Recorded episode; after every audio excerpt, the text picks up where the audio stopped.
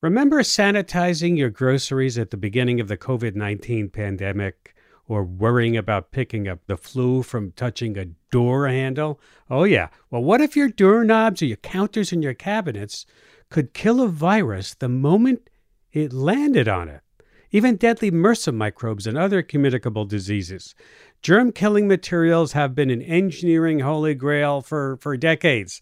But now a team at the University of Michigan has created a coating that seems to work quickly and it lasts for months without refreshing and it uses essential oils. Yes. Here to explain more is my guest, Anish Tuteja. Dr. Tuteja is professor of material science and engineering at the University of Michigan in Ann Arbor. Welcome to Science Friday. Thank you so much, Ira. It's a pleasure to join you. Tell me how you found this coating in the first place. It is certainly a surprising discovery on our end. Um, we were looking at different additives for ice phobic coatings or ice shedding coatings that we work on in my group.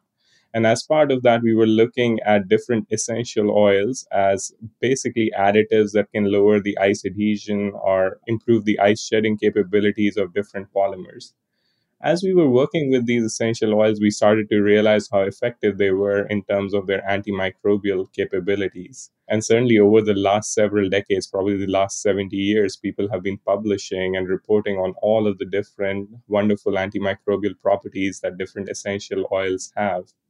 The challenge with all of these has always been the volatility or the evaporation of the essential oils. As all of us know who've interacted with essential oils, these things are very volatile and they'll evaporate from a surface in a few minutes. So even though they have excellent antimicrobial properties, uh, they typically don't last very long on a surface. We tried to figure out if there was a way of being able to stabilize these essential oils within different polymeric coatings to delay their evaporation rate and essentially make them last for a longer time. The challenge, however, was making sure that you could encapsulate or incorporate them into different polymer films without losing the antimicrobial properties of the essential oils. Uh, so the essential oils work by essentially diffusing into different cell membranes for different bacteria and viruses. And we didn't want to lose the capability of the oils to be able to do that. So that was uh, sort of the major discovery on our end on how do we stabilize these essential oils to be effective and yet persist for a long time. And you found that you could incorporate them into something we see and use every day polyurethane, that plastic coating you put on your floors or on your wooden tables yeah, that was also one of the things as we started to look at the chemical structure of the essential oils, and it turned out polyurethanes have the right functionality to be able to react partially with some of the essential oils, which allows us to stabilize the remainder of the essential oils. And of course, that provided a whole lot of durability to the coating. These coatings are, are some of the most durable antimicrobial coatings out there um, can survive severe abrasion and, and wiping and, and all sorts of different scratching without losing their functionality. So you just dump the essential oils into polyurethane, mix it together, and spread it on something almost that simple though we, we make sure that the essential oil actually reacts with the polyurethane but overall, the process is almost exactly as you described, Ira. It's, we basically mix in uh, three different components into a single solution, uh, spray it or brush it with a paintbrush onto any surface that we want to apply it to,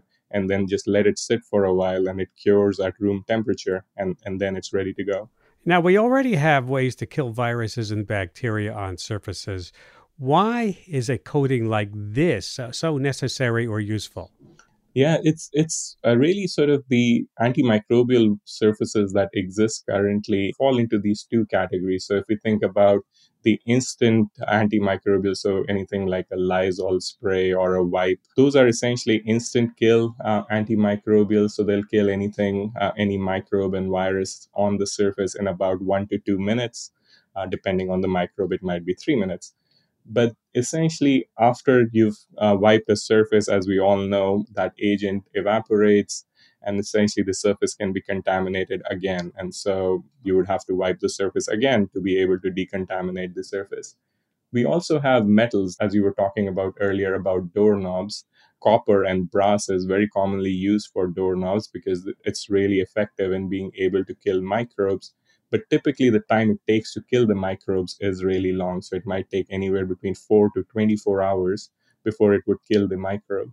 So let's say someone sneezes on a surface or um, has a virus um, on them and they breathe or they contact, let's say, a touchscreen at an airport, the next person coming to that touchscreen at the airport is going to touch it probably in the next few minutes.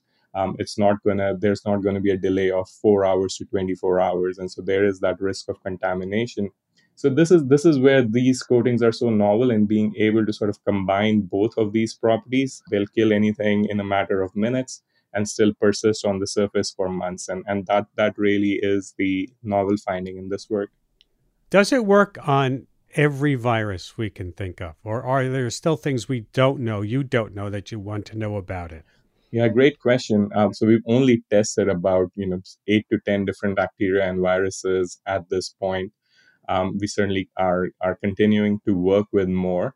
The one sort of positive in all of this regard is all of these oils have been have evolved over you know thousands and millions of years to be able to work against a broad spectrum of pathogens. Um, and so we're we're essentially sort of taking advantage of what nature has already done so it does give us some confidence that this is likely to work against a broad spectrum of pathogens and we can also mix and match different components which we have done already where we can take cinnamon aldehyde and combine that with the alpha terpineol and it seems to work against even a broader spectrum of pathogens than one of these components alone well anish I, I, I can't wait thank you for taking time to be with us today it's an absolute pleasure. Thank you, Ira.